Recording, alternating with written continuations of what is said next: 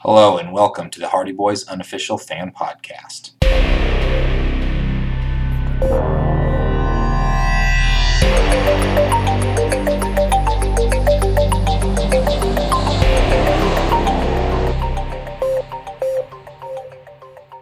My guest today is Larry Michael Garmon Swain, who has published under the monikers Larry Mike Garmon and LMG Swain. He is an author who has worked on numerous YA series, including the Hardy Boys Case Files, the Universal Studios Monsters series, and the Roller Coaster Tycoon series. He's also published other novels as well. Mr. Swain, thank you for coming on today. Can you start off by talking a little bit about how you got into writing? Um, I've always uh, told stories, uh, even as a kid. When I was in fifth grade, I had a teacher by the name of Mr. Potteroff at Knob Noster Elementary School in Knob Noster, Missouri. And he was an avid reader. He read to us every Friday for one hour. He'd sit in a rocking chair. And one series of books that he would read were The Hardy Boys. I've been reading them anyway, but the way he read them was exciting. He loaned me his Hardy Boys collections from the 1930s and 40s. My favorite from that time was The Sinister Signpost. And so I read them uh, enthusiastically. And, and I'd always been a Poe fan, even in fifth grade, and a Hawthorne fan. And all my stories sounded like Poe, Hawthorne, and Hardy Boys combined. And he asked to read my stories. No other teacher had ever done that before. And it was very encouraging. So that's how that got started. I always told stories, but he was the first adult in my life who was interested in what I was reading. And it just took off from there as far as being a writer. I thought, I, I can do this. And then how did you get involved with the Case Files series? I had a friend, mentor, writer uh, named Mike McQuay. He's no longer alive, but he was a friend of mine who was also a uh, writing instructor at what used to be Central State University in Edmond, Oklahoma. And I was taking graduate classes with him, and he is the one who novelized Escape from New York and my science project, as well as had 30 other books of his own published. He was just a fantastic man. I wasn't getting published. I couldn't sell Jack. And he said, Have you thought about ghostwriting? And he had explained that to me. And he had actually done before the case file some Hardy Boys and Nancy Drew ghostwriting. And he said, you know, gave me some of his stories. And he said, Why don't you why don't you do this? Just to get your foot in the door and have publishing experience. I said, cool. And that is just when the case files were coming out. So I got um, uh, the first one. Uh, gosh, I can't remember the name right offhand. The very first one, and I read it. and I said, "Well, this is different from you know what I had read as a kid. It's kind of exciting. You know, they're a little more grown up." So I, I read the first three that came out, and I studied them as if I was studying classical literature. I mean, I was writing in the margins, making notes on everything. And I found out who was actually putting the packages together, and that was Mega Books in New York City. So I sent in a précis and uh, didn't hear Jack for a long time. And so I sent in another one, didn't hear anything. And I got frustrated and I called them. And I didn't realize you don't call publishers. but and the guy on the other phone, he stammered and and was making up some excuses or something. And he goes, Well, we like it, but we can't use your ideas. And one of my ideas was they were busting drug runners. Well, they, they still weren't doing that, that at the time. He goes, Here's an idea for you. You send me in the précis and we'll see what we can do. So he gave me an idea. And I said, okay. And I sent it in two days later and they were shocked to get it two days later.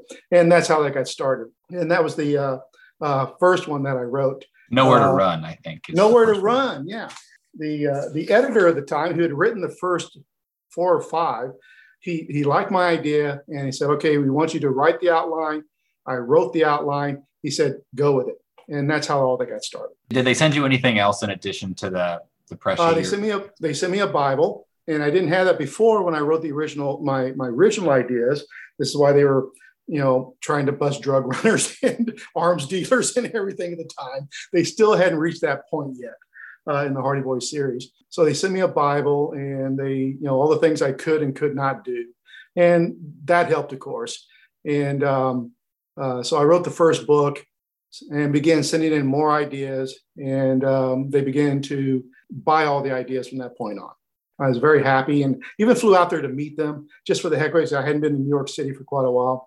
And that's when they when Mike told me uh, that was the name of the I can't remember his last name. And Bonnie Bader, who was at Mega Books at the time, she took over the Hardy Boys series. She said, "Yeah, we were stunned you called. Nobody calls publishers and asks, "Where's my you know why, why don't you buy my stories?" And I said, "Well, I didn't know. What the heck, you know." So there we are. Did you understand the restrictions on the series, or did you ever still bump up into things that they wouldn't let you put in there? Well, I understood how far I could push the envelope, which is what I did. And I wanted to do some background. Uh, like it was never explained why Joe was into mechanics. I never read Hardy Boys or explained why Frank was more into technology. So what I began to do was to push that in there, uh, which is a part of uh, Nowhere to Run, and then the one about the um, chop shops, uh, putting that in there. In um, Flesh and Blood, I go into uh, Frank's interest in technology. Now, at that time, it wasn't what it is today, of course, and enhancing a child's photograph to age it was just coming out. And so Frank uses it to age, age this photo they have this, this uh, kid, and it ages to look like Chet. So Chet is the villain who kidnapped their father um, and is uh, going to do terrible things to him. Of course, that's the uh, red herring in there. And so I try to explain why these two brothers, as as close as they were, were also divergent in their interest. So I would try to put as much as I could into the series uh, as well. And Bonnie like that; she did. Sort of expanding the universe that they exist in. Yeah, I I like the universe, but I just thought it needed, uh, as you said, it needed some expanding. So that's what I did, and um, I added some elements to it that uh, hopefully people enjoyed, and they got a little bit more personal background uh, on the, on the boys. Besides, their father was a detective, and they lived with their aunt and their their mother, who was rarely seen in any of the stories. You know, uh, so uh, that was one of my goals. How far could I push this universe and it still be accepted by you know my editors and publishers and the fans as well?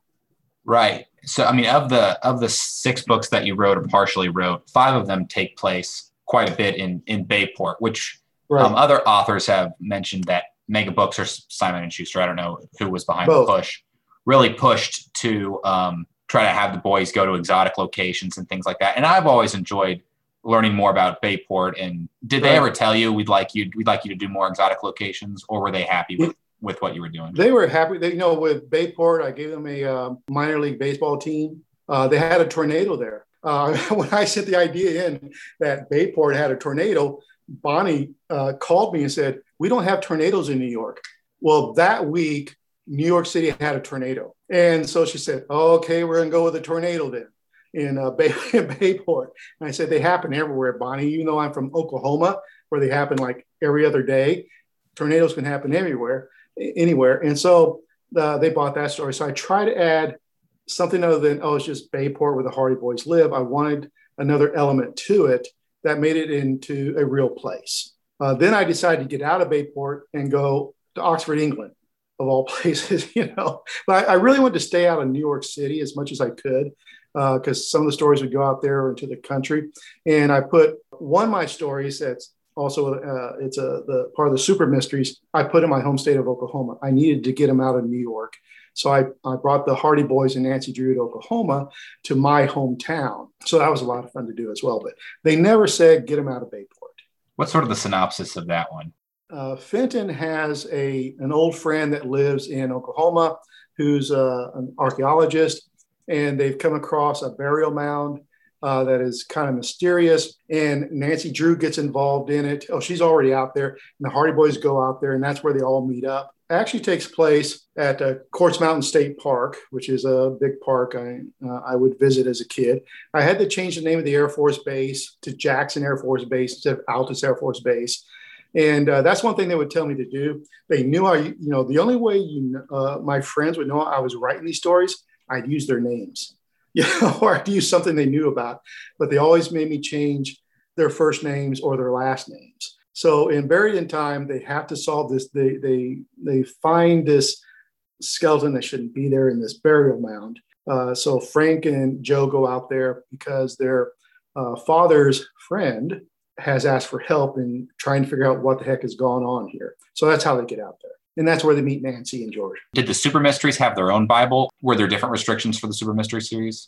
I never read the Bible for that. Um, and when I came up with the idea, because I wanted to set something in my, you know, home state, in my home county, um, I just gave them the idea, and they said, "Okay, we'll go with that."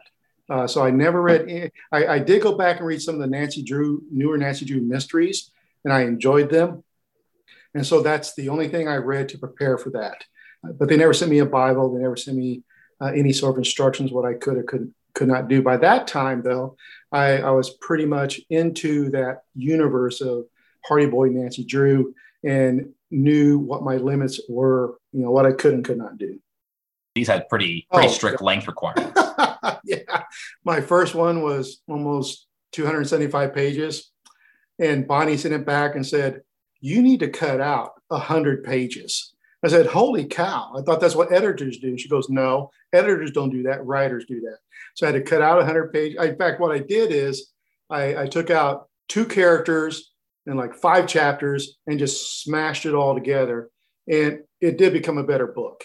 It was tighter, uh, but that was the hardest uh, aspect for me was trying to get the story to 150 100 you know to 190 pages which is what, what the publisher wanted they wanted quick fast read for you know young teens. These weren't written for uh, young adults or new adults uh, who could would spend more time uh, reading background reading description all that. They just wanted action action action action. Let's just get it out there. And that actually worked well for me because it helped me uh, to uh, understand how to solidify uh, the action part of a story so it doesn't keep going on and on and on like a Dix, uh, Dickinson novel or something. So, so that actually helped, but it was hard. Looking at the numbers of the books you published, I mean, 27 to 46 is a pretty, t- and then number 126. Did you take a break and then come back to the series? You know, I did. And there were other stories I wanted to write in other genres and venues. So I took off in that direction. The last one, Fire in the Sky, I, I got a call from Bonnie, and we hadn't spoken in a couple years or so. And um, I was working on other uh, projects, uh, one uh, fantasy series in England and uh, my own. And I was trying to develop, uh, uh, I was working with the creator of um, Roller Coaster Ty- Tycoon, who put out a series of books as well. But Bonnie called me and said, Look, we have a an idea from a guy, but he doesn't outline. And uh, we want you to outline the book. And I said, okay. He said, they sent me the précis. I outlined the entire book, uh, sent it back. And then she, a few weeks later, she said, we don't think he's going to be able to finish this book. Would you finish the book for him? I said, sure. And that's how it got started. And I don't know who he was. That's why it says unknown on some websites. It says Larry Mike Garmon and, and unknown. I don't know who this guy was or anything. And, uh, but that's how that got done. And, and, I was actually in the process of um, Universal Studios about the uh, Monster series that I put out in the early 2000s. So I was involved in that. But Bonnie had called me. She'd always been a good friend. And uh, so I said, sure, I'll do this for you. And she did. Uh, she, I mean, I did. She sent it to me and I, I got it done for her. So that's how that happened. Getting into some of the specific books, first one, Nowhere to Run, revolves around um, a friend of the Hardys who's a biker. Uh, do you have a background in biking? Is- you know, I do. and uh, um, I, I, again, that's one thing that I didn't find in the uh, previous books. Um, I wanted to get as edgy as I could uh, without, um, you know, getting Bonnie mad at me or, or uh, Simon and Schuster angry. And so I got as, you know, as close as I could get. So I, I do, and I still ride. I try to incorporate as much of my personal life in it, as I said, uh, in my experience. Um, that way, people know, hey, you know, Mike did write that. and Who else would know about this? So um, that's why that's in there. There's some lines in the book that I thought were, were kind of funny where Joe, I don't know if Joe would be allowed to say these kinds of things today, where he sell, tells Callie that he knew she was good for something because she made them a meal. And yeah. Uh, yeah, yeah, they're pretty sexist for the time, but that's just the way it was. And and uh, I would send in stuff sometimes and put in little snippets just to see if Bonnie was actually, re- and she was. And she said, I got to cut this out. You can't put this in there. Uh, and I would say, you know, things or have Callie or Frank or Joe or Joe, uh, you know, news girlfriend saying something, and she goes, "We can't put that in there. You know, we can't put that in there." I said, "No, I'm just getting bored with this straight talk. You know, these are not real teenagers that I deal with. I've taught school for 38 years, and I said, this is." You know, in, in one scene in in the uh, Buried in Time, I have Frank and um, Nancy walking out of the cabin, and Frank has this big smile on his face. Well, they cut that out real quick, you know. so, and because they understood, you know, that's all I said is Frank and Nancy uh, walked out of the cabin the next morning, and Frank had this big old smile on his face, and that was it.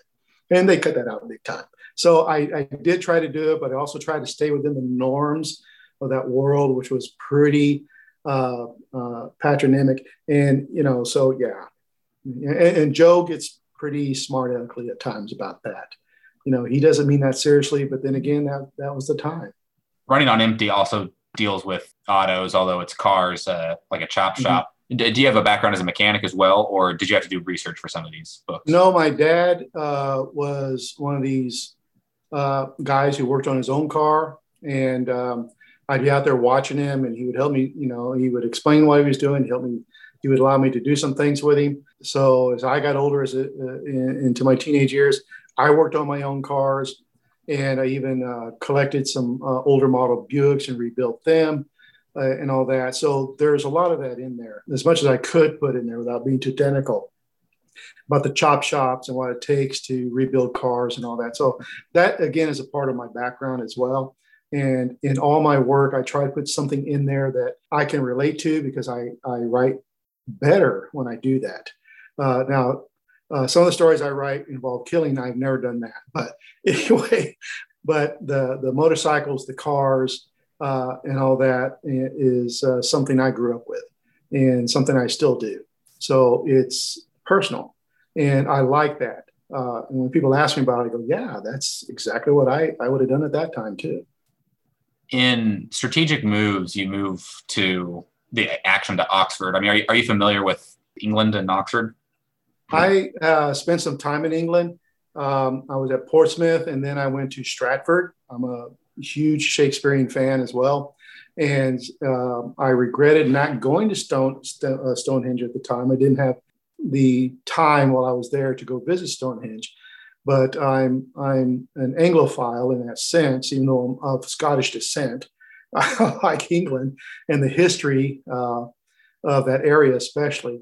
So I used what little I knew at the time, as well as you know doing some basic research, especially around Stonehenge, what we knew about Stonehenge at that time, uh, and to put that in there. Plus, at the time, I came up with the idea of that story is when Perestroika was coming out. It's the beginning of the end of the communist regime. And I thought, let's make this as topical as possible. And I'll put a young chess champion, Russian chess champion in there. And you got the KGB and the CIA working together, of all things, you know, to foil. You got this guy called the Gray Man who is you know, mysterious. So I used what was going on at the time in the world, especially in communist Russia, and put it in England uh, because I thought that was a good place to put it because I love England.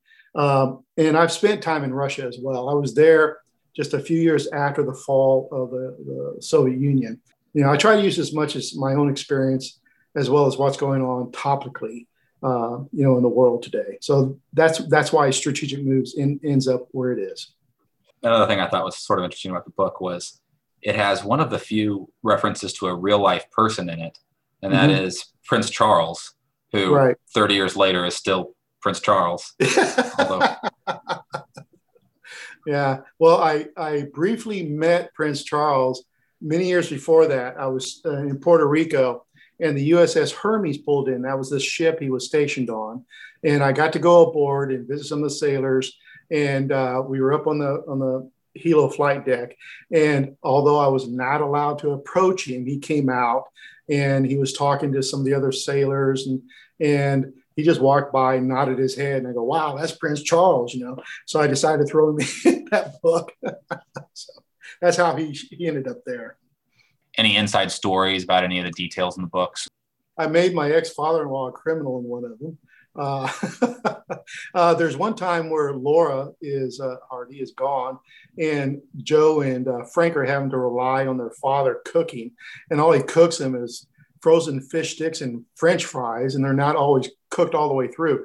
That's my dad because my mom would be working, and so uh, and he cooked these frozen fish sticks and French fries, and they'd be half cold and uh, so we were so glad when she started, you know, she could stay home to cook. And there's little things like that. Uh, they're personal things, or for example, nowhere to run. The name of the biker is actually named at Biker Bob is named after a student that I had at the time, and that's why we called him Biker Bob. And so throughout the series, I would put in little things like that, not only to let people know, yes, I am writing these. I'm not just making it up, uh, you know, um, but uh, because the name of the character, like Biker Bob, he's got the personality of the student I had, we called Biker Bob at that time. And that's what I'll do is I'll take somebody that, that I know and I'll develop I'll develop their character, but there's still uh, a bit of essence of the real person in there as well. Sometimes I change the name completely, but I did on that one. Except uh, the last name is not Conway is not his real real last name because Bonnie said I couldn't do that. Um, so there are all those little snippets in there. Uh, things from my personal life or people that I know, or you know, uh, people that you know. The only way to get revenge is to put them in a story and make them a criminal. So that's what I do sometimes. In the books, Joe is more of the action person, mm-hmm. and Frank's more the brains. How do you avoid having Frank be the one that's actually solving everything, and Joe is just sort of along for the ride?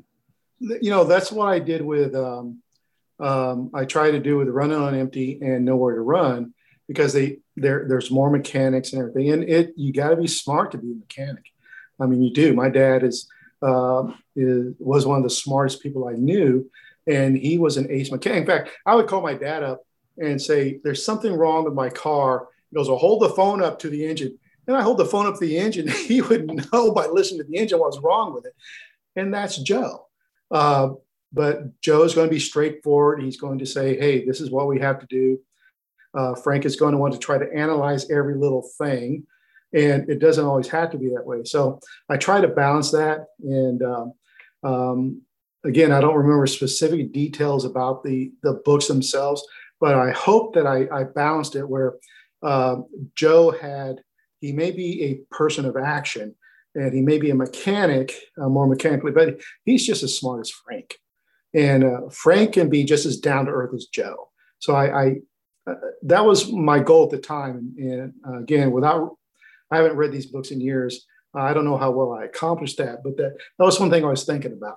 Because as I read these when I was a uh, fifth grader, well, I was reading before that, but um, as I read these throughout the years, I always thought, you know, Joe's a lot smarter than people getting credit for. He really is, because he reminds me a lot of my dad. And Frank he needs to sometimes just follow Joe's lead. And so I, I, I believe I did. I, I believe I incorporated that as much as I could, where Frank just has to give in to Joe, and that's all there is to it. How involved were you with coming up with the titles, taglines, and the covers? I had nothing to do with the tagline or the covers, but they were all my titles. So I found that interesting because I was always told authors don't come up with their own titles. Uh, and so I'd always come up with a title because the title uh, would be thematic for me uh, to remind me what it is I'm doing in this particular story. And uh, so I was really happy when they they kept the uh, they kept the titles. Um, Foul play was interesting because I was uh, visiting my sister, and my nephew uh, was talking about baseball cards. I had no clue what he was talking about. And he started talking about Honus Wagner, how much it was. I said, "You got to be kidding me! There's a baseball card worth hundred thousand dollars."